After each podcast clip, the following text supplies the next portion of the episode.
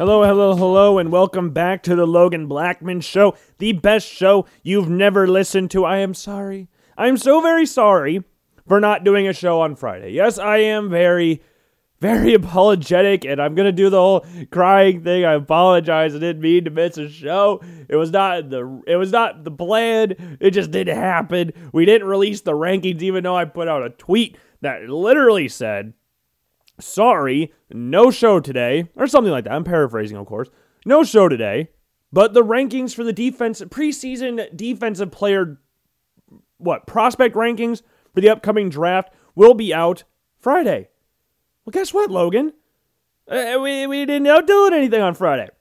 We didn't, did we? No, we didn't. We did not. We did not. We did not. Man, Thursday, let's just put it like this Thursday night sucked. And not for any like real reason other than the fact that I had a headache. That was it. It wasn't like anything emotional or anything traumatic. I just my head hurt a little too bad. So I couldn't do a show.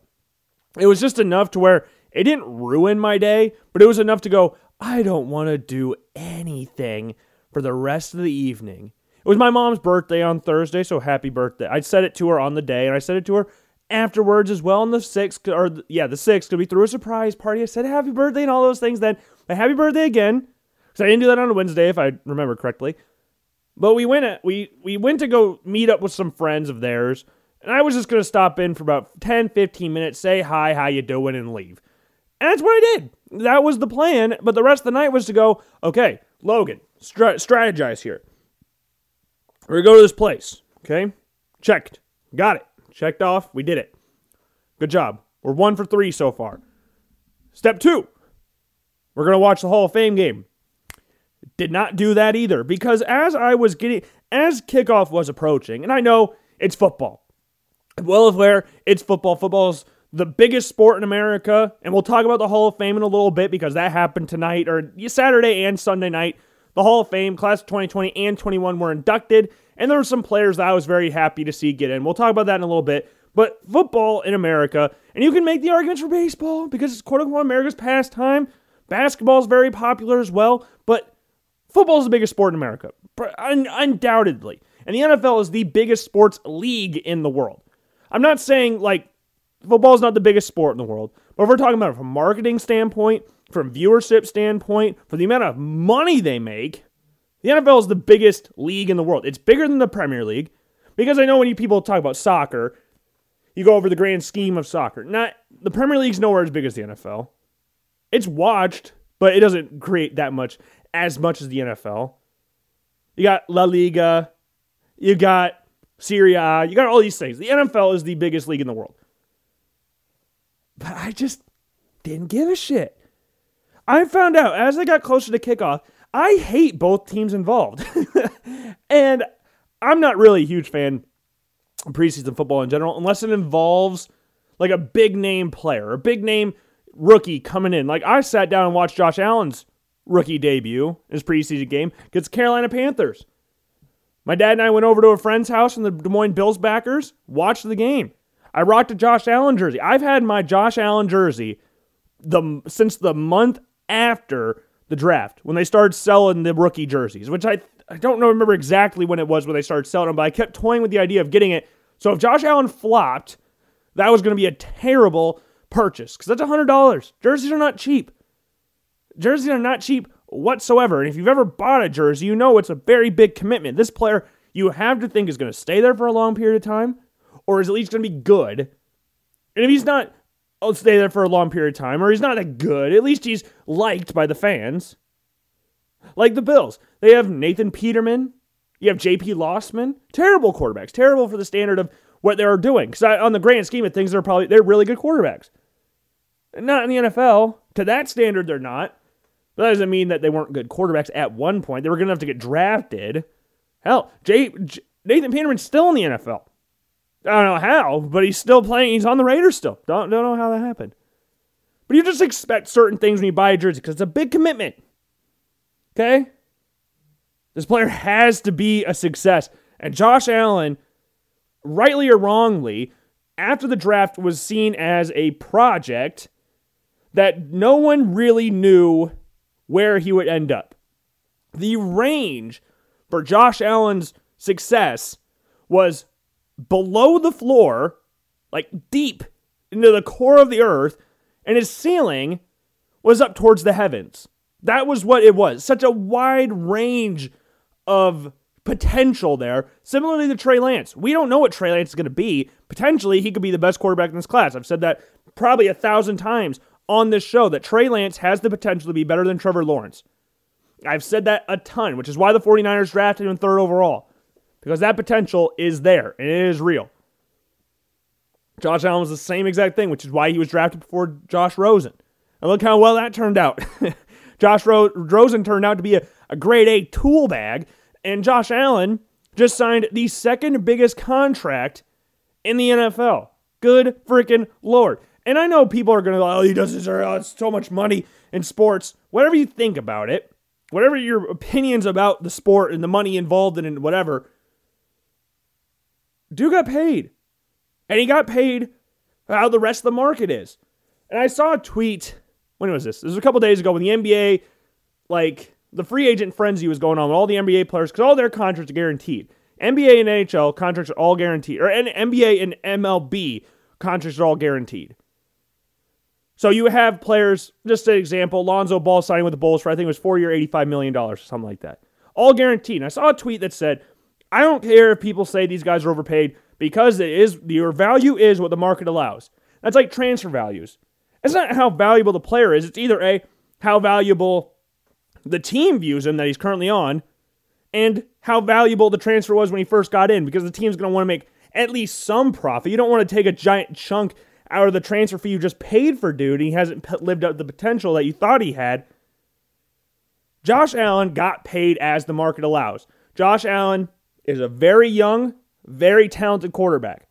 And whether you think of the money or not, this dude worked his ass off to get where he is right now.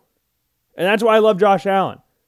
I, I my my roommate Andrew, ex roommate I guess, so I don't live in that house anymore. He's a big Packers fan. Every chance I get, I throw a little jab in there that Aaron Rodgers is not my MVP. Josh Allen's my MVP. Always has been, always will be. He has what eight more votes all time than Russell Wilson and doubled the amount of votes that Patrick Mahomes got this year. He had eight votes for the MVP. But I would like to remind Packers fans this, or tell Packers fans, or ask, whatever you want to say, how many brands of cereal does Aaron Rodgers have? Because Josh Allen, you know, ha- uh, is due in line for his second cereal. I have one in front of me. Yeah. How many defenders has Aaron Rodgers hurdled? Because the defender Josh Allen hurdled is the one that changed the roughing the passer rule in the NFL because it hurt little Aaron Rodgers' collarbone. Okay? Who's bigger, Josh Allen Aaron Rodgers? Josh Allen. Without second, not even a question. Does Aaron Rodgers have his own seltzer?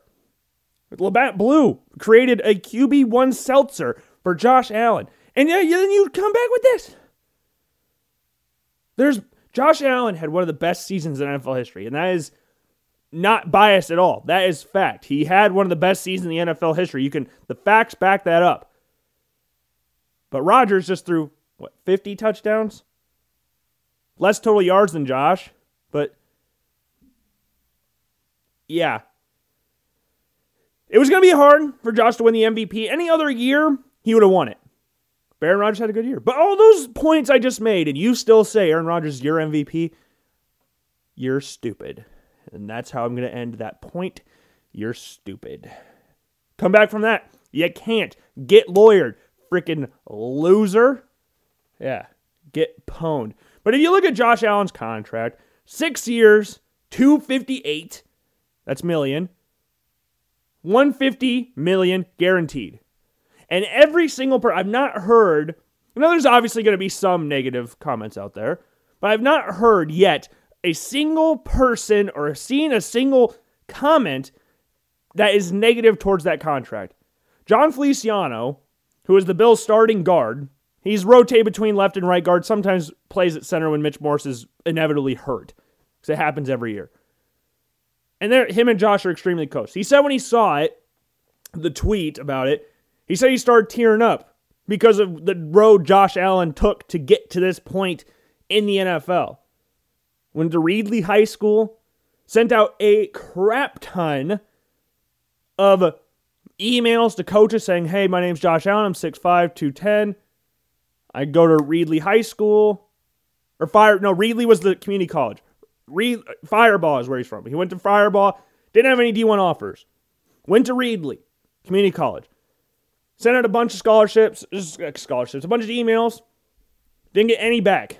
The only one he heard from was Wyoming Greg Bohl, who was former coach at North Dakota State, coach Carson Wentz, saw similar ability in Josh Allen. Josh Allen went there, and in college, his biggest achievement in college was famous Idaho Potato Bowl MVP. He was a third team Mountain West selection. This dude was never supposed to be where he is now. But somehow he managed to do it. Got drafted seventh overall. The Bills took a giant chance on him. Going into the draft, I'm not afraid to admit this. I wanted Baker Mayfield. My dad wanted Baker Mayfield. I would say most Bills fans wanted Baker Mayfield. Before the draft started, Sam Darnold was the quarterback getting linked with the Bills. Because there were some reports saying Josh Rosen was going to go to the Jets. Baker was still going to go number one, Sam to the Bills. That was what the links were. Obviously, it didn't work out like that. Baker went one, Sam went two or three, second quarterback. Josh went seven. And then it was between Allen and the other Josh named Rosen. Sadly for Lamar, he wasn't in this conversation, even though he's the second ever unanimous MVP in NFL history. Back in 2018, he wasn't in the conversation of the top four quarterbacks in the draft. To most people.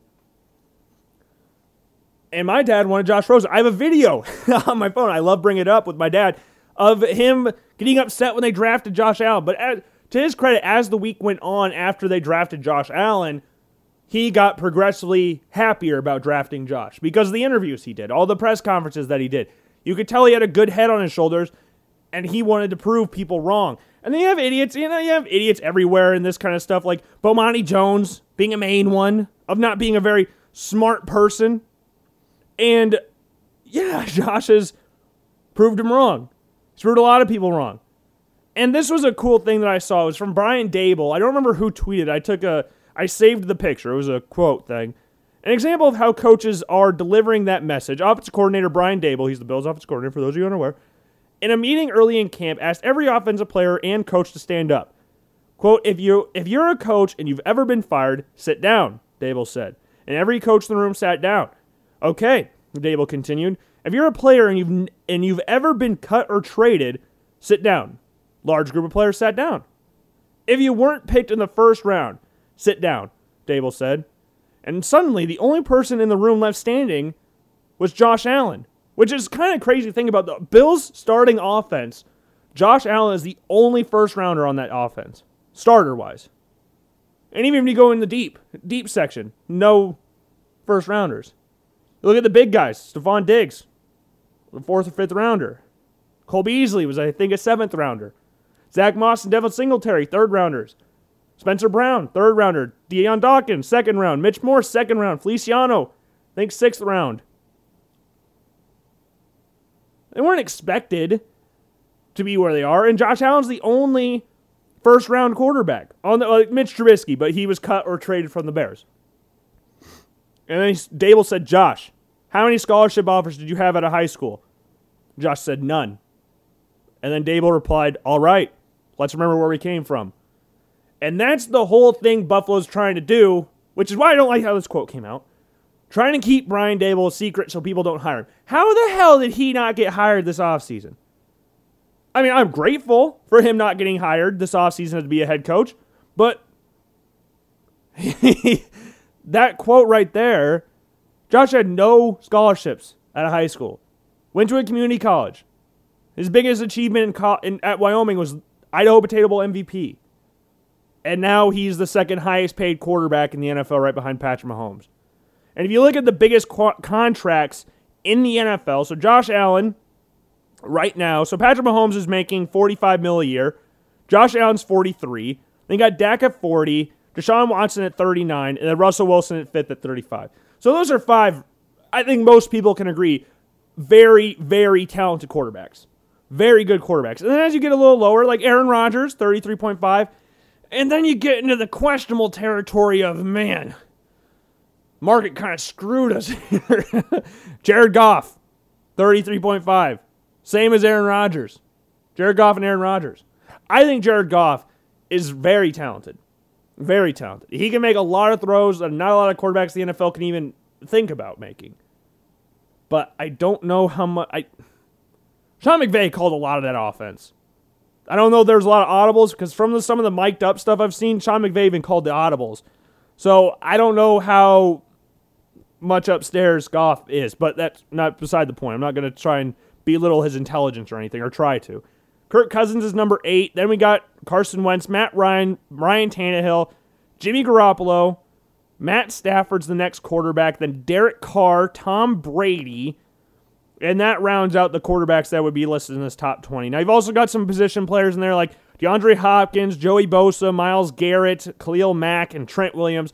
I'm pretty sure, well, 21, I'm pretty confident it's David Bakhtiari from the Packers because Trent Williams got $1 or 100,000 more than David Bakhtiari, whatever.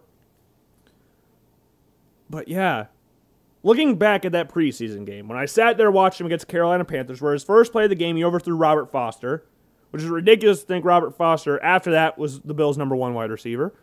Shows how far the Bills' offense has come along and getting actual pieces and not basically playing a circus with Kelvin Benjamin as the number one wide receiver and Zay Jones as the number two.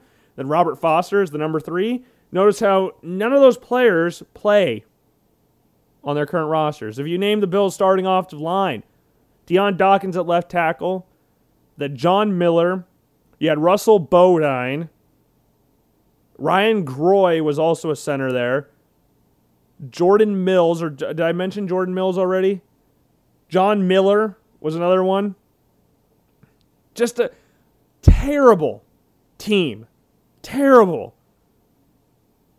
And people were surprised that Josh Allen's rookie year was not mind boggling. But you could see things that he did. It was like, wow, this is awesome. You see the potential, some of the massive runs he did, some of the cannon throws he would make. The throw against the Jacksonville Jaguars, his rookie year, you can look it up to Robert Foster. He ran a post route. Josh Allen's getting hit from all sides, throws a dime to Robert Foster in stride, touchdown Bills. Bills beat the Jaguars. That was this game that Jalen Ramsey said Josh Allen's tries first time they met. Josh Allen's first game since coming off an elbow injury that he had against the Texans. And yeah, now he's the second highest paid quarterback in the NFL. I think Jalen Ramsey, just going off a little thing on Jalen Ramsey, I think Jalen Ramsey is a very, very, very, very, very good corner. One of the best, if not the best corner in the NFL. He is not a good trash talker. No matter how much he wants to be, He's not. I think there's a little bit of him that wants to be Deion Sanders, but it just doesn't work. Like you can't go bashing somebody and then when they bash you back, go on Twitter and then post some Bible verse like you're the oh, now I'm better. I'm the better person here because I post the Bible verse. That doesn't mean squat. You can be a Christian, still be an asshole. Those two things do exist. And Jalen Ramsey is one of them. Like you can't go on somebody. He trashed. He yelled at Golden Tate. I could be getting the story a little bit wrong, but I believe Jalen Ramsey was dating Golden Tate's sister, got her pregnant, and then dumped her. If I remember right, I could be wrong in that. And then goes on Twitter and posts a Bible verse. Why? Doesn't make you better than anybody. I hate when people do that. Like, oh, we got in a fight. Well, I'm going to be the one posting the Bible verse to make me look like the better person. I'm bigger than all of this. I'm a good person. Except for all the other times I've not been good. Like when I called out every single quarterback in the NFL and was wrong on pretty much all of them. The biggest one being Josh Allen. He even got the teams he played wrong. Said he lost to Iowa State, which he didn't. He got brutalized against Iowa, two totally different schools. Ah. Now all this comes from being a Bills fan as well. I don't want to take anything away from Jalen Ramsey's talent. I just think he sucks as a trash talker. And I hate when people try to take the moral high ground like that. Oh, I was being a complete asshole, but now that I post the Bible verse, I'm the good person. I hate that. It's one of the most annoying things in the world. I hate when people do that. Because, oh, well, he's right with God. Only God can judge me. Which is true. But Come on. We're not doing that. And God's judging pretty hard right now. that was a great thing you did there. Oh my God. But back to the original thing preseason football sucks. that's that's the overarching theme here. Preseason football sucks unless you got a rookie quarterback. Then it's somewhat enjoyable. Josh Allen got thrusted into the starting job week one because Nathan Peterman sucks ass relatively. Again, remember, he's in the NFL, sucks relatively to the level he's playing at. But could be a very good high school quarterback. ah, man. It is funny seeing all the Nathan Peterman jerseys around Buffalo. I have a JP Losman jersey. Not because was he because he was good? No. No, not at all.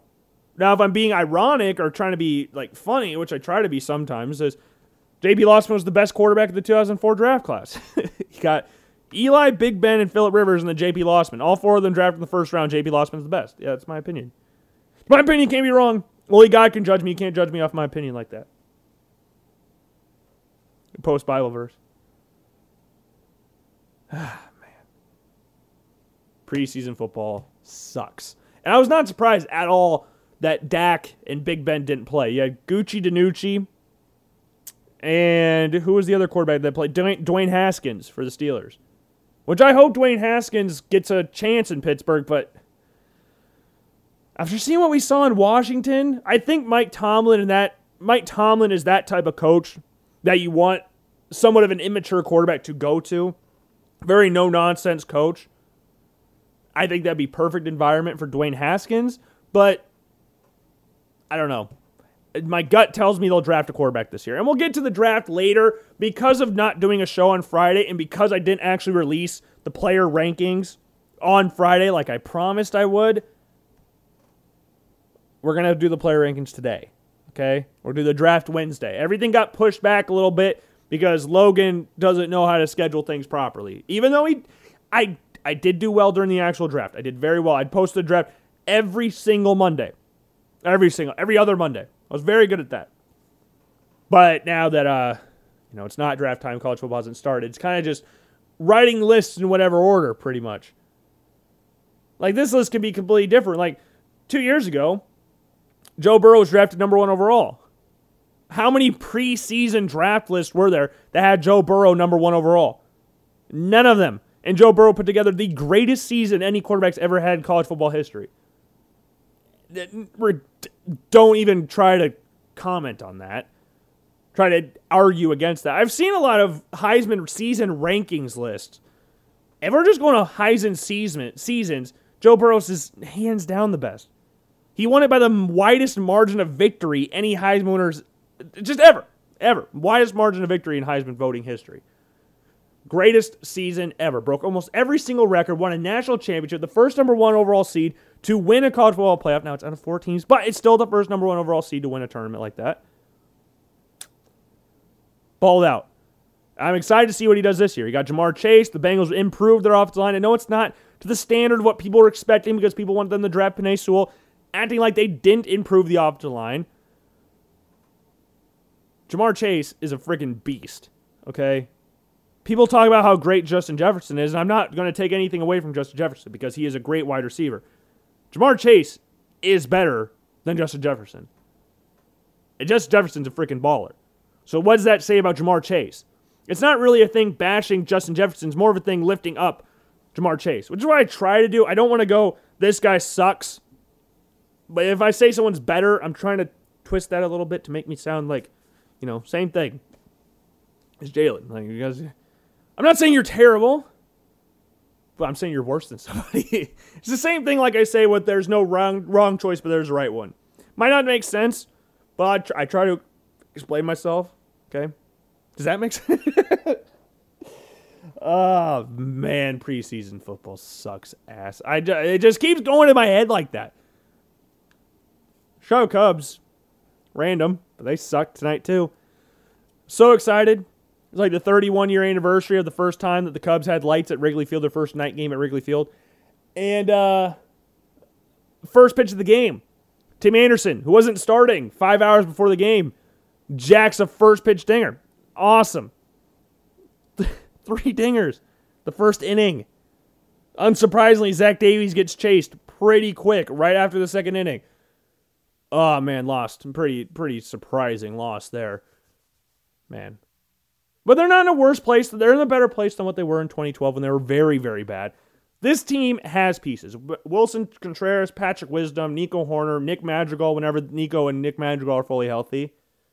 Adbert Alzolay's got potential. Justin Steele's got potential as well. Rafael Ortega's been balling out in center field. Okay. I like Sergio Alcantara. He's very shaky with the bat right now, but you saw him at his best during the, the stage you know, when the Cubs were really good. David Bote's a really nice player as well. Uh, it's Austin, Austin Romine is a very nice uh, option in the middle infield. Either way, and no, it's Andrew Austin. They both play for the Cubs, so it works. One's a catcher though. Austin is the catcher. He just played for Iowa tonight, so yeah, just talking about things that suck. Might as well just do that. Things that don't suck is the Pro Football Hall of Fame. I've been there once. I had a football camp there for the Blue Gray All American camp. I did a qualifying camp for this camp down in Missouri. I think it's Southwest Missouri State or Missouri Western State. I, I don't remember the Griffins. The Chiefs practice there in this their their fall camp. Yeah, OTAs are there. I, or at least they used to be. I went down there, quarterback camp, trying to get to this one camp. You either go to Dallas, Canton, I think Jacksonville, and there was one out west, but I don't remember where it was exactly. I was ranked third out of 30 or so quarterbacks that were at this camp due to my accuracy. That was my big thing, my accuracy. I, I had one incomplete pass. Now, this is, goes back to the things I always talk about. Anybody can look good on air. that is a prime example of that. Go to the Blue Gray All America camp in uh, Canton, Ohio. Did this whole big ceremony. They get their jerseys or the camp shirt, whatever you want to call it. And it's a big deal, big time deal. I have pictures of it. It's freaking awesome thing. Rained all day. Couldn't get any consistency throwing the ball. Sucked overall as a camp. Terrible. But the Hall of Fame was awesome. One of the coolest things I've ever seen, ever. It was frick, it was amazing. Looking at all the history that's been involved there. That was when Junior Seau was getting inducted to the Hall of Fame. I remember that one specifically because I took a picture next to his thing. R.I.P. Junior Seau. But it was awesome. And the Hall of Fame induction ceremonies were Saturday night and tonight. And we had the 2020 class on Saturday, 2021 class today or Sunday. So for the 2020 class, you had the modern era members, and had a centennial slate because it was the NFL's 100th anniversary. So you had a bunch of people that weren't in the Hall of Fame yet, but rightfully deserved a spot in the Hall of Fame. Like here, let's read out the list for you. So you had Bill Cowher, Jimmy Johnson, Steve Sabol, who is awesome. RIP to Steve Sabol. But if you ever watch NFL films, that's the mastermind behind it all. Paul Tagliabue, the commissioner right before Roger Goodell. George Young, Harold Carmichael, one of the greatest receivers, one of the most underrated receivers of all time. Six foot eight, very big in those early, early NFL days. Not really early, but like 70s NFL, the Philadelphia Eagles. You had Jim Covert, Bobby Dillon, Cliff Harris, Winston Till, Alex Karras, Iowa Hawkeye, and Mongo from, ooh, Blazing Saddles. I, I almost forgot. Donnie Shell, great safety. Duke Slater, another Hawkeye. Max Speedie, and Ed Sprinkle. Two Hawkeyes. Let's go. You had some big names in that. Bill Cowher, Jimmy Johnson, Super Bowl winning coaches, Paul Tagliabue, former commissioner, Steve Sabol, the legend behind NFL films, one of the greatest documentary teams ever. Not not one of them, the greatest documentary team ever, NFL films. And then the modern era class of 2020, Steve Atwater, who I'm surprised wasn't in yet. I was I was I was shocked he hasn't been in yet, and then now he's finally in there. Isaac Bruce, similar story. Steve Hutchinson, great guard for the Vikings and Seahawks. And then Edgerrin James, one of my favorite players of all time. Loved Edgerrin James. It's kind of crazy to look back at James because when the Colts, so for those of you who don't know, Marshall Faulk, who's well known for being the Rams running back at the greatest show on turf, started off on the Colts. Got drafted second overall out of San Diego State. Marshall Faulk is looking for a contract. Colts aren't willing to budge. They trade him to St. Louis. The Rams were then in St. Louis. They had the fourth overall pick, and Ricky Williams just won the Heisman. The biggest, oh, the biggest, hottest running back in the NFL or college football is coming out. And then fourth overall, you take Edgerrin James. That's not what was supposed to happen. That's not very poggers. and then the Saints trade up to number five, one pick later, give up their entire draft and then some to draft Edgerrin or to draft Ricky Williams, and we all know how that worked out. Edgerrin James is one of the most underrated, not just running backs, one of the most underrated football players of all time. One of the greatest running backs of all time. He, before this enshrinement, I believe, no, he was the only running back to not non active players. Obviously, Frank Gore is still playing, Adrian Peterson is still playing. Out of the players that are retired, he was the only player not in the Hall of Fame that was over 12,000 rushing yards. Edgerrin James is a freaking baller. Led the NFL in rushing right off the bat. So underappreciated, and I'm so happy he's in the Hall of Fame. Him and Steve Atwater, I'm shocked, were in the Hall of Fame already and I'm happy they were in now. From gold teeth to gold jacket, as Edgerrin said on Saturday. And then, unsurprisingly, one of the greatest safeties of all time, Troy Polamalu, made the Hall of Fame. There's obviously arguments made about where he ranks in the all time safety list. To me, I've been unwavered on this take. Ed Reed's the greatest safety of all time. You can make other arguments, but Ed Reed is the greatest safety of all time. One thing I loved about Ed Reed was the fact that even though he played safety, he was always trying to score. And you saw that with Tyler Sash as well at Iowa. RIP to Tyler Sash. But Ed Reed was always trying to score, whether it be a pick, a fumble recovery, punt return, whatever. Ed Reed was trying to house the football. Whether it be pitching it back, catching a pitch, whatever. He was the hardest hitter. He'd play free safety, he'd play center field, he'd try to score touchdowns. Bill Belichick feared Ed Reed. And Ed Reed in my opinion, is the greatest safety of all time. Now, there's a lot of Steelers fans in America, more Steelers fans than Ravens fans. So there's very loud people that say Troy Polamalu. It's not, though. It's not saying like it's a landslide for Ed Reed. It's close, but Ed Reed's the greatest of all time. Isaac Bruce, one of the greatest receivers of all time. Part of the greatest show on turf. Torry Holt will be in eventually, but Isaac Bruce, rightfully in the Hall of Fame. And Steve, Steve Hutchinson, similar, rightfully in the Hall of Fame.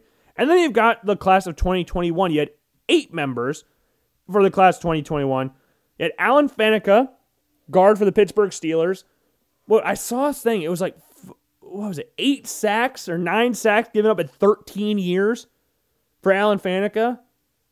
Absolutely ridiculous. And then you had Tom Flores, who is another one, like Edgerrin James, like Steve Atwater. I am shocked it's taken this long to get Tom Flores in the Hall of Fame. He was the first Hispanic quarterback in the NFL. First, yeah, first Hispanic quarterback in the NFL ever. But that alone doesn't get you in the Hall of Fame. You have to do something else. People remember you, but you have to do something to get in the Hall of Fame. Then he won two Super Bowls as the head coach of the Oakland Raiders or Los Angeles Raiders. I don't know. They were in between. They were moving all over the place at that time. With Jim Plunkett. Jim Plunkett, yes, Heisman Trophy winner Jim Plunkett that flunked out of the Patriots. That Jim Plunkett. Won two Super Bowls. And Tom Flores' speech was very nice. Then you had Calvin Johnson, one of the most dominant receivers ever. Megatron was 36 yards away from a 2,000 yard season receiving. Good Lord, 17 games, he would have had 2,000 and then some. I think Calvin Johnson's cleats, now the generic, the, the, the off, not the most expensive Calvin Johnson cleats, like the cheapest ones. They're probably like 70 bucks freaking bricks. Have you ever just put your foot, like you'd see a shoe, you get some shoes. Let's just use this as you get some shoes, you get the shoe box. You take the shoes out of the box, cut a hole in the top of the shoe box, and stick your foot in it. That was the $70 version of Calvin Johnson's cleats. Now, I also had a pair of Calvin Johnson shoes. The sick looking shoes. Not very comfortable. It was like you were had a jet on your foot. Not very comfortable. Like metal. Uh, not the seats in the jet, metal. Because his name Megatron, Megatron was a jet, obviously. Pfft, duh. But crazy receiver. And the, that's and players like Calvin Johnson and Barry Sanders. Man, screw the Lions, right? Screw the Lions. And I love that he went off on the towards the end of his Hall of Fame, great Hall of Fame speech, by the way. Calvin Johnson had a great one. And towards the end, he started going off about opioids, which I'm 100% behind. Go off on opioids. Get rid of that stuff. Good lord. Opioids, I'm surprised they're still around, but that's They get paid the money, so they're involved. They pay the money, whatever. They should not be involved in sports whatsoever. And I'm glad Calvin Johnson brought that up. They have John Lynch in there as well, part one of the greatest defenses of all time, the Tampa Bay Buccaneers defense that won the Super Bowl against the Las Vegas or the Oakland Raiders. John Lynch, Derrick Brooks, one of the greatest linebackers of all time. Warren Sapp, one of the greatest D linemen of all time. Rondé Barber, who will be in the Hall of Fame eventually. But man, that defense was freaking awesome. That offense did not win that Super Bowl. that defense did. Friggin' Brad Johnson won a Super Bowl. That's something to wrap your head around. And then Peyton Manning, one of the greatest quarterbacks of all time. I saw that before the Hall of Fame started, before the enshrinement process started, Kurt Warner, Michael Irvin, and Rich Eisen were doing the hosting of the thing. And Kurt Warner had a quote that said, Peyton Manning's on the Mount Rushmore of quarterbacks. And I agree 1,000%. So they went over their Mount Rushmores of quarterbacks. And there is only one right answer. Okay? There's only one. We have talked about my rankings of quarterbacks. This is the only right answer. Brady, Montana, Manning, and either Elway or Marino. And you can make arguments for Otto Graham in there as well, I think. Sammy Baugh could be also talked about in there, but just if you want to throw in an older guy in there. But really, those are the five or four. Marino and Elway, you could rotate around, don't care. But Manning, Brady, and Montana, untouchable. The three greatest quarterbacks of all time. And it goes Brady, Montana, Manning. Any other order is wrong. I'm sorry. I had a Peyton Manning jersey, so I'm I like Peyton Manning. I like him a lot, but Montana, no. Montana was the GOAT before Brady. Why are we all of a sudden taking Montana out of these lists since Brady passed him? Like it seems like we're just forgetting how good Montana was now that Brady is the GOAT. When Montana was the GOAT, everyone's like, oh, yeah, he's the GOAT. Yeah, no, no question about it. But now that Brady's passed him and we can start removing Montana from these top five lists, that makes no sense. And Michael Irvin did just that. Brady Manning, which I, again, I agree with 100%. Don't, I, bias to the thousandth degree. Never, if you throw Troy Aikman in a top four greatest quarter and list him at three, you, no, no. And you threw Roger Staubach in and Aaron Rodgers. Why the hell is Troy Aikman in there? Other than winning Super Bowls, what did Troy what? What?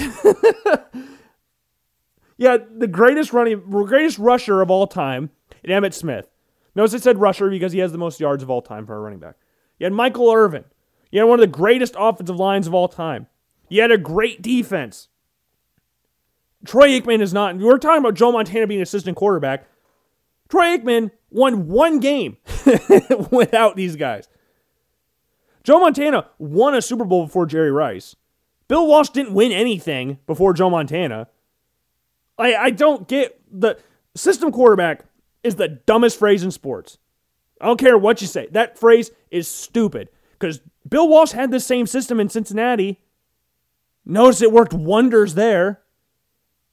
Joe Montana came in, and all of a sudden, the 49ers are killing everybody. 49ers weren't winning Super Bowls before Joe Montana got there.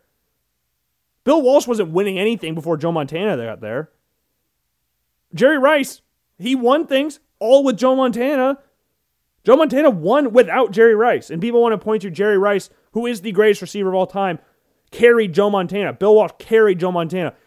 Why don't we look at it from the factual standpoint of Joe Montana elevated both those guys? The facts are Bill Walton didn't win before Joe Wal- before Joe Walsh. Jeez, Bill. Wow, just, Bill Walsh did not win before Joe Montana. Joe Montana won before Jerry Rice. That's the facts. Throw the system quarterback thing out of the way because that's a dumbass take. If you're especially going to throw in Troy Aikman, you're going to make the case that Joe Montana is a system quarterback that throw Troy Aikman into the mix to replace Joe Montana. I get he's a former Cowboy. I get he played with Troy Aikman. Troy, Troy Aikman has no reason to be in that list. And this is controversial, okay? But I'm throwing Steve Young in a list before Troy Aikman. People say Troy Aikman's one of the most naturally gifted quarterbacks ever. Steve Young's more naturally gifted than Troy Aikman. But then you can make the argument, oh, what kept Steve Young out of winning Super Bowls? Troy Aikman. But Troy, Steve Young also kept Troy Aikman from winning another Super Bowl. Broke records in the Super Bowl against the Chargers. Steve Young, I've said this before. Steve Young is one of the most underappreciated legends in NFL history. One of the, if not the most underappreciated legend in NFL history. Things he was doing, other than Randall Cunningham, no one was doing. Being able to run like he did, make plays like he did. To cap it off, he's a left handed quarterback. He didn't have those.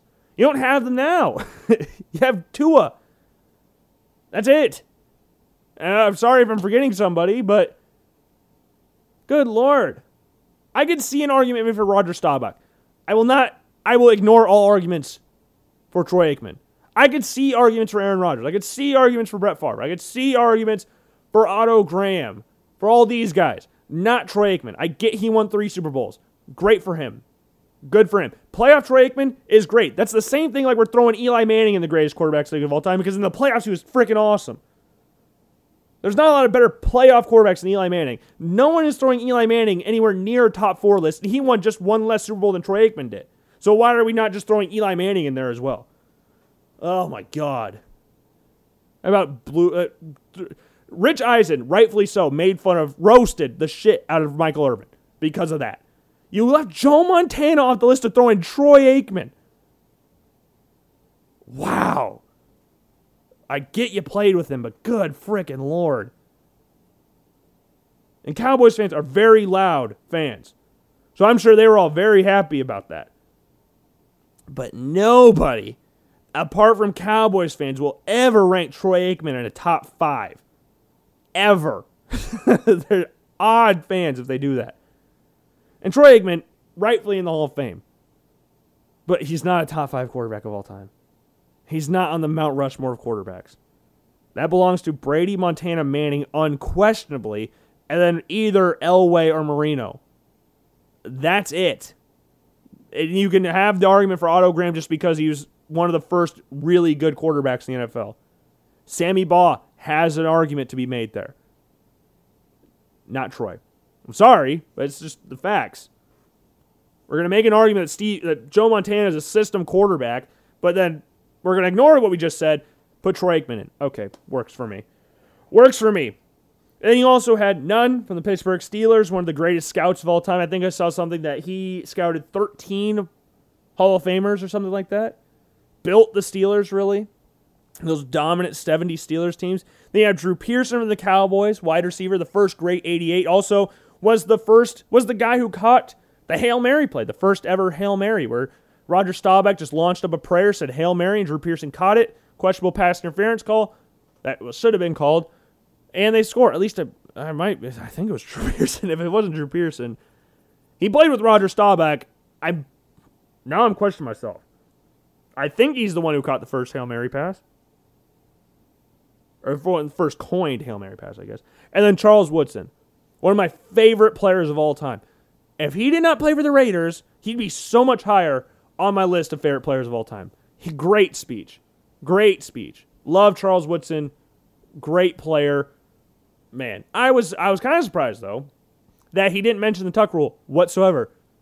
Because Tom Brady was there. He was there for Peyton Manning, but he played with Tom Brady at Michigan. Like obviously the tuck rule, Brady's there. It's low hanging fruit. There were signs that said it was a fumble.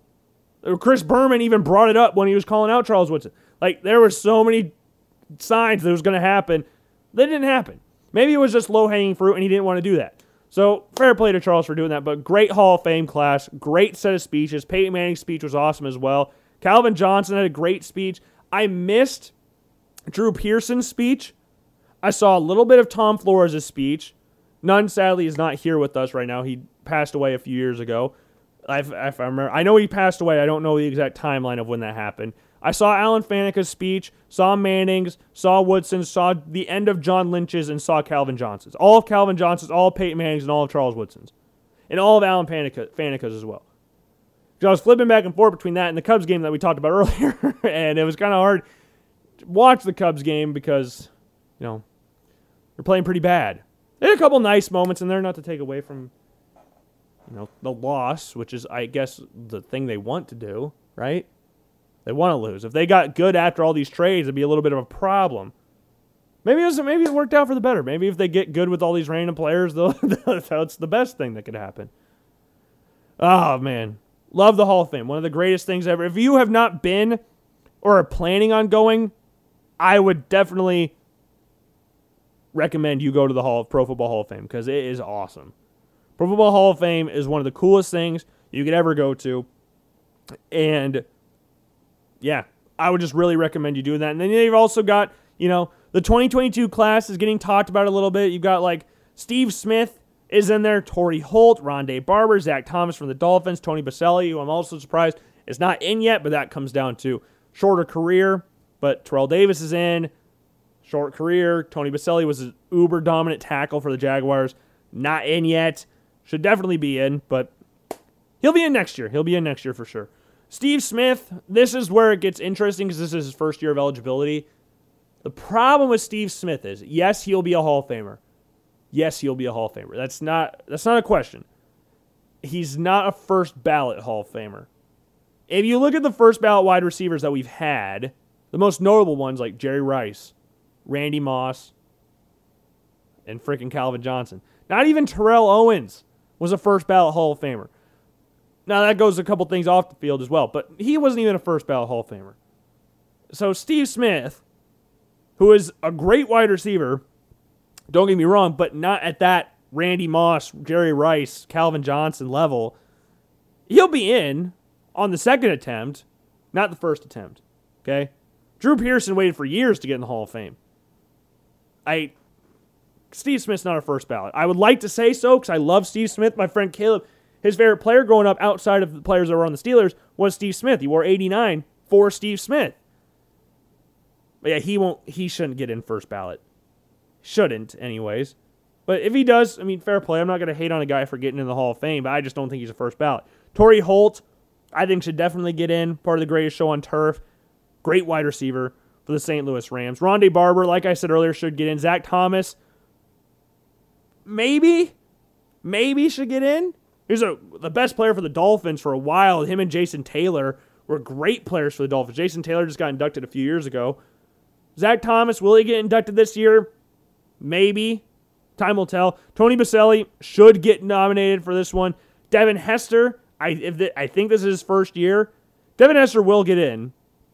He will get in. That's a guarantee. But the problem is he was not a great wide receiver when he did play there. Greatest returner of all time. I think everybody can agree on that. But wide receiver, when he tried to play there, it did not really work out that well. Was very odd mix there. Then you got Patrick Willis that will also be in there. Jared Allen, who I think should get in. Sam Mills from the Saints, like Leroy Butler, Tony Romo is up for it as well. But I don't know how many they. It's kind of random how many put, how many people they put in. But I think like Torry Holt should get in. Tony Boselli should get in. Rondé Barber should get in. Honestly, I think Jared Allen should get in. I knew he wasn't going to be a first ballot, which is what this was his first year of enshrinement in 2021. He should get in. Jared Allen had one of the greatest seasons and defensive events ever had. He should definitely get in the Hall of Fame. Not first ballot, rightfully so. That's the same thing with Steve Smith. Hall of Famer? Yes. First ballot? No. You have to be a legendary, legendary player to get first ballot Hall of Fame recognition. Like Peyton Manning, Charles Woodson, Jerry Rice, Randy Moss, Tom Brady eventually. Steve Smith is not up there. For me, anyways. It doesn't matter what I think, it's what the Hall of Fame committee does. Man. But yeah, that's that's gonna be something that gets talked about as the years go on or as this year goes on. We'll get the nominations in uh when do the nominations kick off? When do we know? The NFL honors. So we'll know in February or late January, early February when the Hall of Fame class is announced. And people normally people aren't that mad because these are great these are the greatest players of all time. They're rightfully included in the history of the NFL. No one's really upset. Like, oh, that person should not get in. Like, visibly angry. But people will get upset if their favorite player's not in. And that's happens every year. And this is one of the greatest Hall of Fame classes of all time. Undeniably. Like Peyton, Calvin, Charles Woodson, Alan Faneca, Tom Floyd. Like that is a great class. This next year, not an insane class comparatively, but they still are some of the greatest players of all time. And they will all right well not all of them, but some of them will rightfully be in the Hall of Fame. Like Steve Smith will rightfully be in the Hall of Fame at some point. Probably not this year. I would be pretty shocked if he's one of the few first ballot Hall of Fame wide receivers. Like the last one since Jerry Rice was Randy Moss. Uh, is Steve Smith up there? No. I'm sorry. It's just not. Similar thing to Troy Aikman. is he a great quarterback? Yeah. I mean, he won three Super Bowls. It's hard to argue with that. But is he a top five quarterback? No, not at all. not at all. Is Steve Smith a great wide receiver? Yeah. Is he a first ballot? Nah. Sorry. And this is also, while we're on the topic, keep of the topic of the NFL, we are five weeks away from the first week of the NFL season. Yes, the official week. We've got, you know, preseason coming up this weekend. Bills are playing the Lions this week, so that'll be fairly exciting, I guess. Over under a quarter for Josh Allen. I don't know. Probably uh, hoping under. First drive is what I'm hoping for. But you got the first game of the season, September 9th, Cowboys versus Buccaneers on NBC. That's the first game of the season. Then you've got Sunday, September 12th. You've got the Bills and Steelers. You got the Chargers and Washington football team. You've got the Eagles, Falcons, Bengals, Vikings, Lions, Niners, Cardinals, Titans, Seahawks, Colts, Jets, Panthers, Jaguars, Texans, Browns, Chiefs, Dolphins, Pats, Packers, Saints, Broncos, Giants, Bears, Rams for Sunday Night Football. For some reason, the Bears always get Sunday Night Football to start the season off. Just feels like, anyways. And then Monday Night Football, Ravens, and the Raiders. That Bears one could be interesting. Bears, Rams. Justin Fields, from what I've seen, is balling out in fall camp. I was at a point when I think we talked about this who, a week ago, two weeks ago, of Justin Fields I thought would start somewhere in the middle of the season. Like week eight, probably. I would be pretty surprised if he's not started by week three. To be honest, I don't know if he'll start the season, but he will definitely be in the running by week two or three. Good lord, the dude's a freaking baller. He's so above the levels of what like Trubisky was coming in as. Justin Fields is ready to play. And Justin Fields got a mindset that you don't get in a lot of rookies. And that's what you love to see. You love to see that from a rookie quarterback. These rookie quarterbacks are uber talented. But the ones that are going to start week one guaranteed are Trevor Lawrence and Zach Wilson. Those are guaranteed to happen. The other ones, the other three that were drafted in the first round, up in the air. I think Trey Lance is 1% chance, because I won't rule it out that he'll start week one, but a 1% chance. They pretty much ruled out a quarterback competition. They said essentially there's no competition. Jimmy Garoppolo is a starter. Mac Jones, 1% chance to start week one. And then Justin Fields is a 50 50 shot, really.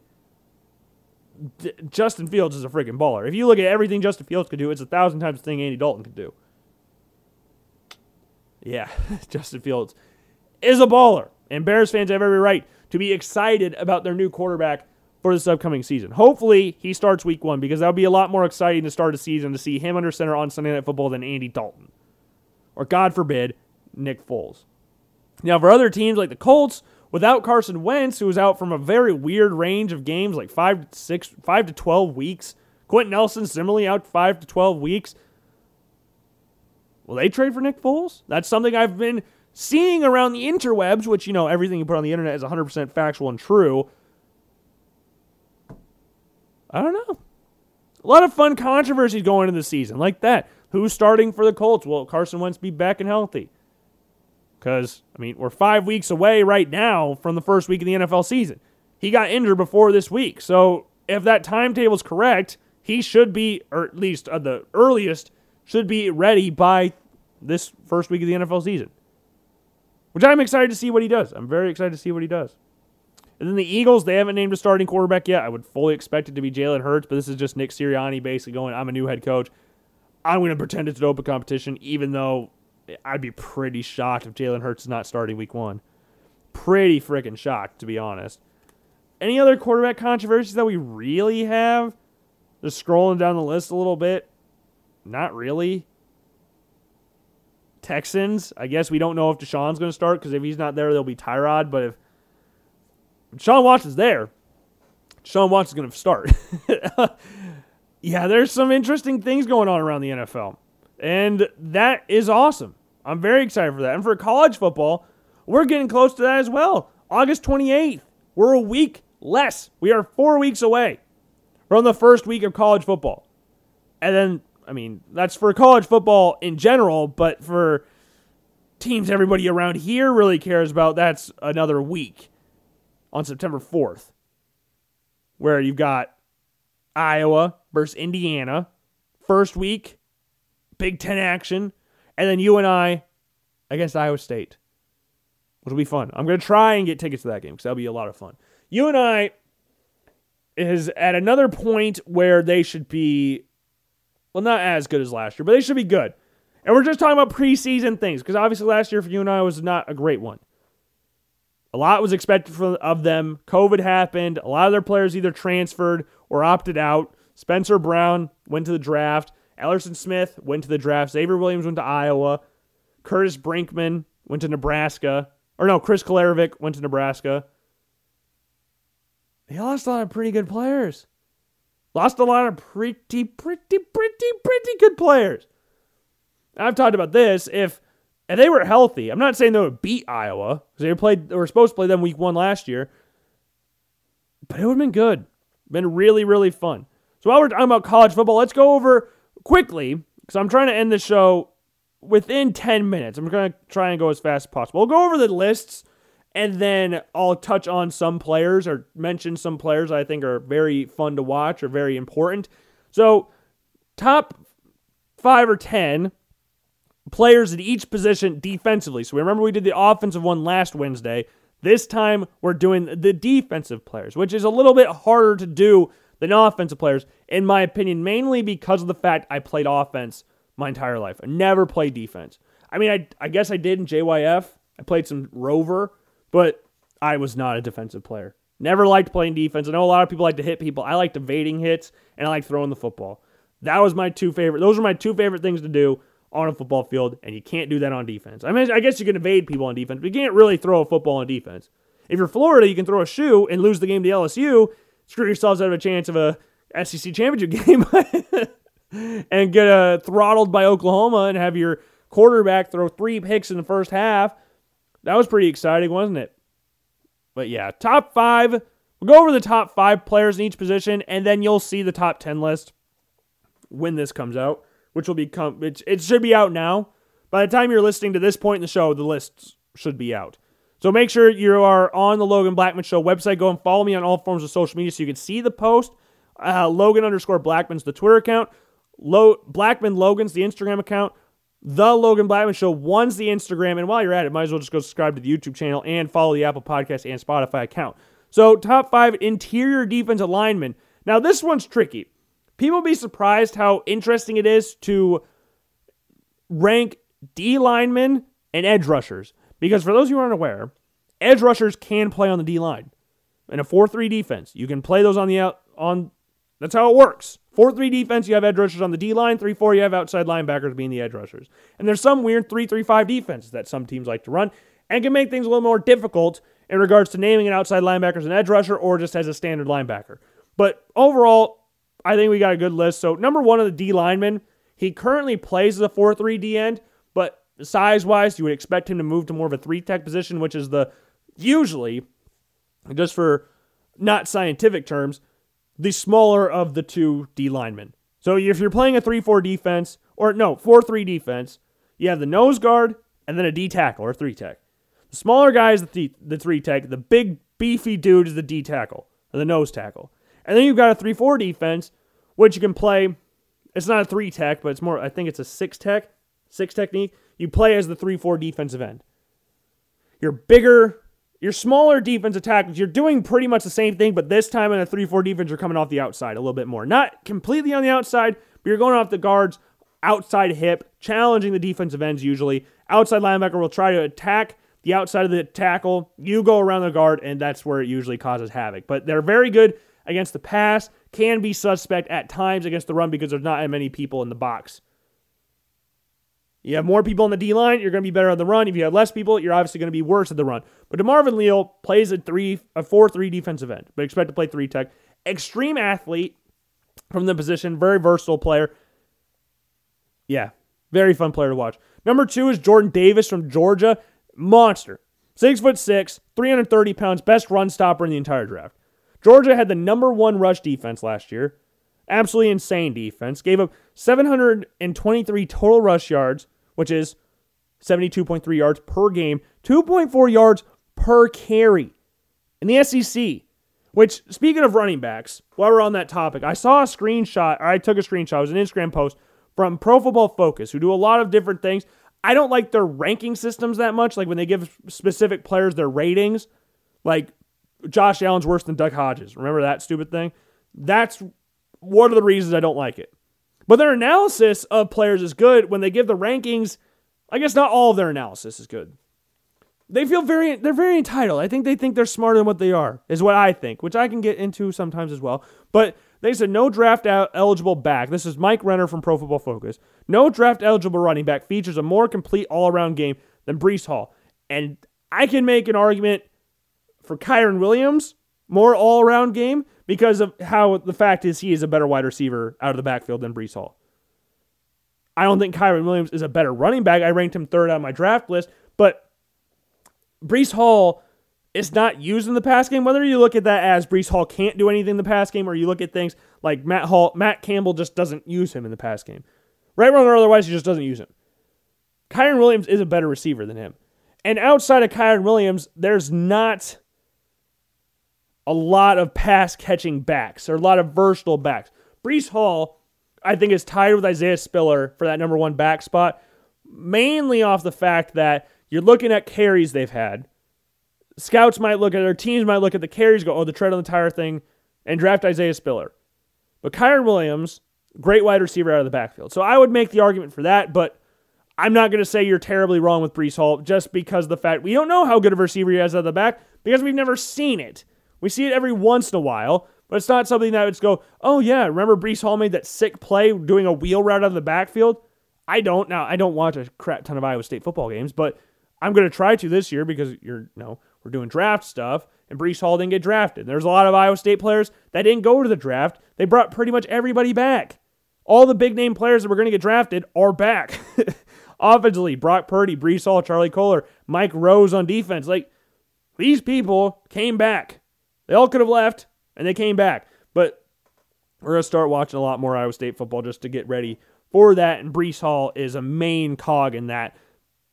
But Jordan Davis from Georgia, his main job is to stop that. And they got Perrion Winfrey from Oklahoma. Haskell Garrett, who's probably the best interior pass rusher in this draft class. I mean, DeMarvin Leal plays a three a four three DN, so it's kind of hard to say he's the better interior edge interior pass rusher. Where Miles or Haskell Garrett, who plays a 4 3 defense and a 3 4 3 defense tackle, you can see that a lot more from the inside. Leal, not as much, but it does happen from time to time. And then Tyler Davis from Clemson, because I just love how they breed up defensive tackles. You look at the last time they had a bunch of D tackles, they're really good D tackles, like Dexter Lawrence, who's now at the New York Giants, and Christian Wilkins from the Dolphins. Almost forgot his name. They had an insane defensive line. I love how they do that down there. I think Tyler Davis is a very t- talent, very talented one. DJ Dale is also someone that I could see mentioned up there from Alabama, but I did put Tyler Davis at number five. Number or next one, edge rushers. Kayvon Thibodeaux, number one player in the draft, absolute, just insane. athlete, athlete, athlete, athlete. That's what you say. Insane athlete. Best overall player in the class. He can play as an edge rusher, he can play as a D lineman, he can play as a linebacker. He probably do everything for you on defense. He's going to try and win the Heisman this year, is what he said. We'll see if that happens. Uber talented. Ceiling is unmatched by anybody in this draft. Yeah, number one player in the draft. Next, Drake Jackson from USC, 4 3 D end. The UFC, USC and the Pac 12 in general didn't do a lot this year. Drake Jackson did do a lot because the Pac 12 was really up in the air the entire season. Hopefully, this year, them as a whole, USC as a whole, find some consistency Kedon Slovis is a big one that needs to find some consistency. Drake London, another player named Drake for USC, wide receiver. Hope he gets a big game, big usage this year because that dude's a baller as well.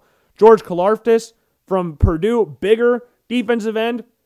Similar to that of DeMarvin Leal. I could see him pushing inside to a defensive line position, going more of a three tech spot, but powerful as a D end.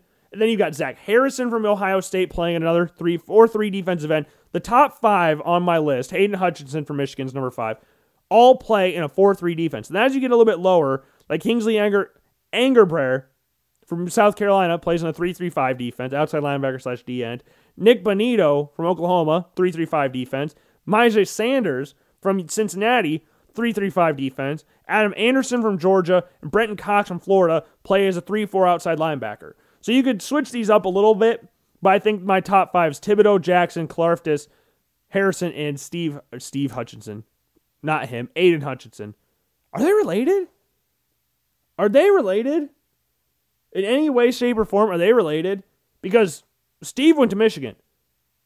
Now I've got to look this up because I didn't think about this till now until I accidentally said Steve Hutchinson when I was trying to talk about Aidan. If this is true, this would be pretty crazy. He's 43 years old, so it's not out of the question. It doesn't say. It doesn't say if they're related or anything. I know I didn't think he was his son, but at least somewhat related. Both go to Michigan. Both last name Hutchinson. Makes sense, right? I'm not. I'm not crazy. Then you got linebackers next. You got Christian Harris from Alabama. Alabama just breeds linebackers. It's just what they do. Then Nakobe Dean, very athletic linebacker from Georgia, plays a 3-4 D, D geez, 3-4 inside linebacker. So he's one of a two in there. Christian Harris does the same thing. Then you got Ventrell Miller from Florida. He alternates. It kind of is a weird defense Florida has. I gotta look. To, I gotta remember what this looked like because it's just weird. Because they list them as a rover. I think they had a position called star.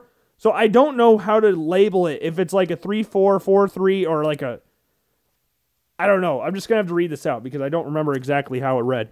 It was D end, nose tackle, D tackle, and then a buck, then a will linebacker, then a middle linebacker, and then a star, which is a smaller, basically nickelback, let's just call it that, with four defensive backs. So do you include him in a 4 2?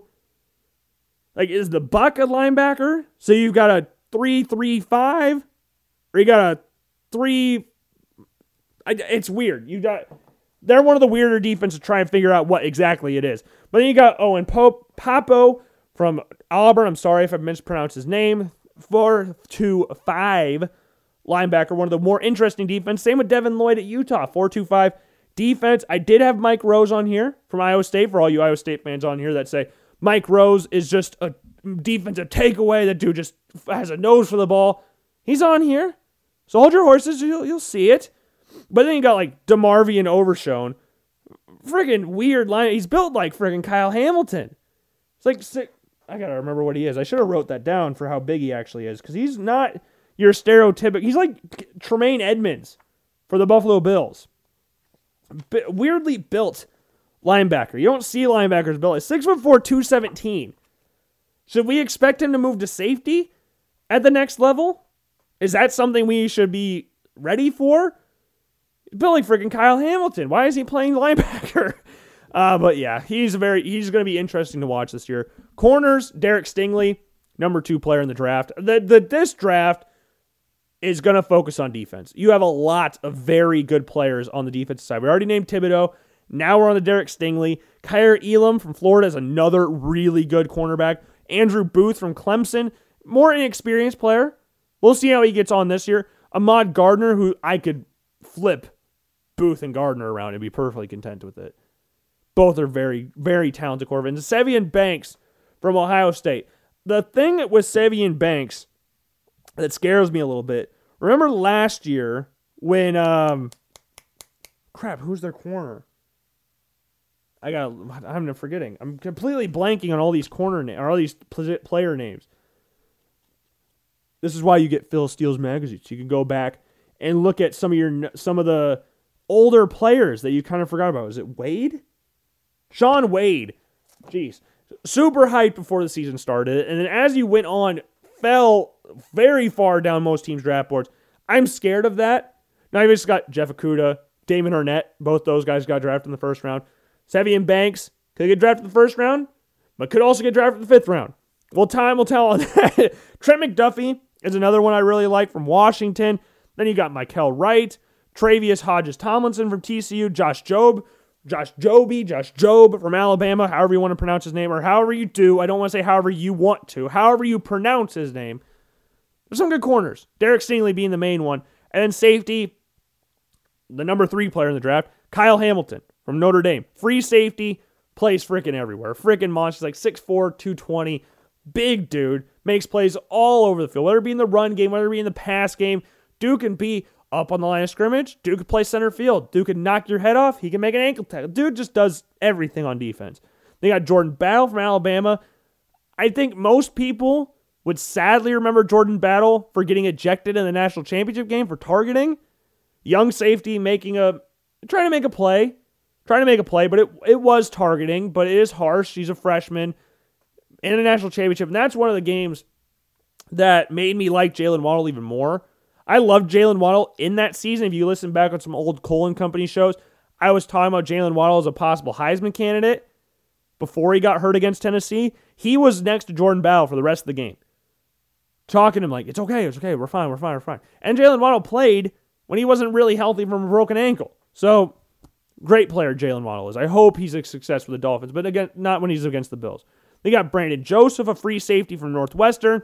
Very good range in the passing game. They got Jaquan Brisker from Penn State, probably one of the, because I could put Battle up there as well. One of the best tacklers, pure tacklers from the safety position in this draft. And then Bubba Bolden from Miami. You also got Lewis Cine in there as well from Georgia, free safety. You got Ty- Tykee Smith, who just transferred from West Virginia to Georgia, strong safety. Like Georgia got a ridiculous secondary this. Derion Kendrick, who I didn't mention with the defensive backs for the corners, he's another one that's going to be mentioned from Georgia. Really, like we've talked about before, Georgia has a real shot to piss off Alabama this year. JT Daniels is hyped to no end. You've got good players on offense. George Pickens is back, which will be very fun to see. Then you've got players like we just mentioned on def- defense, Derion Kendrick. You've got, geez, Lewis Cine. You've got Tyke Smith. You've got baller Adam Anderson, who I talked about earlier. You've got some ballers on this team. This is your year to mess up Alabama. But Bryce Young's a baller too.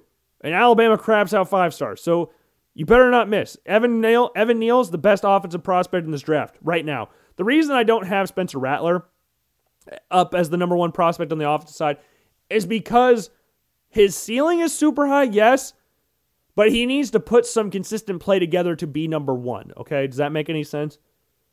Like he has the potential to be number one, and by the time the draft comes around, he probably will be number one. But for right now, as we sit in August on 8 8, which is my soccer number, Evan Neal's number one, Rattler's at number two, and Sam's three. Sam Howell's number three. That's how I see it right now. And defensively, your top three defensive players, Kayvon Thibodeaux, Derek Stingley, Kyle Hamilton, and those are the top three players in the draft. Defensively, this draft's loaded. We've mentioned a lot of really, really good defensive players in this draft. There's going to be a lot of defensive players drafted in the first round this year. A lot of them. This edge class is deep. Deep edge class. We already talked about Thibodeaux, Jackson, Karlaftis, Harrison, Hutchinson, Enagbare, Bonitto, Sanders, Anderson, Cox. Got more players you can mention as well. Just go and look them up. There's, a, there's some uber talented defensive players in this draft, and I'm really excited to see how this goes. Rankings will be out by the time you're listening to this show, so hope you go look at it. LoganBlackmanShow.com. If you want to go look at it, go ahead. Make sure you go and follow me on all forms of social media so you don't miss a post. And yeah, that's all I've got for you today. It would have been a l- little bit longer than 10 minutes, like I said earlier, but you know what? It's good. I feel better today than I did Wednesday. My head, I could feel something was off on Wednesday. You could tell by the end of the show Wednesday that something was a little off. But today I'm fine. We're gonna do the mock draft on Wednesday. We're a day late. We're a day off, so we're gonna push everything up a day. So make sure you stay tuned for that. Yeah, exciting stuff. Exciting stuff. College football is almost back. The NFL is almost back. Congratulations to everybody that just made the Pro Football Hall of Fame. Exciting stuff. Great stuff. So, yeah, that's all I've got for you today. Hope you enjoyed the show, and I will see you all later. Peace.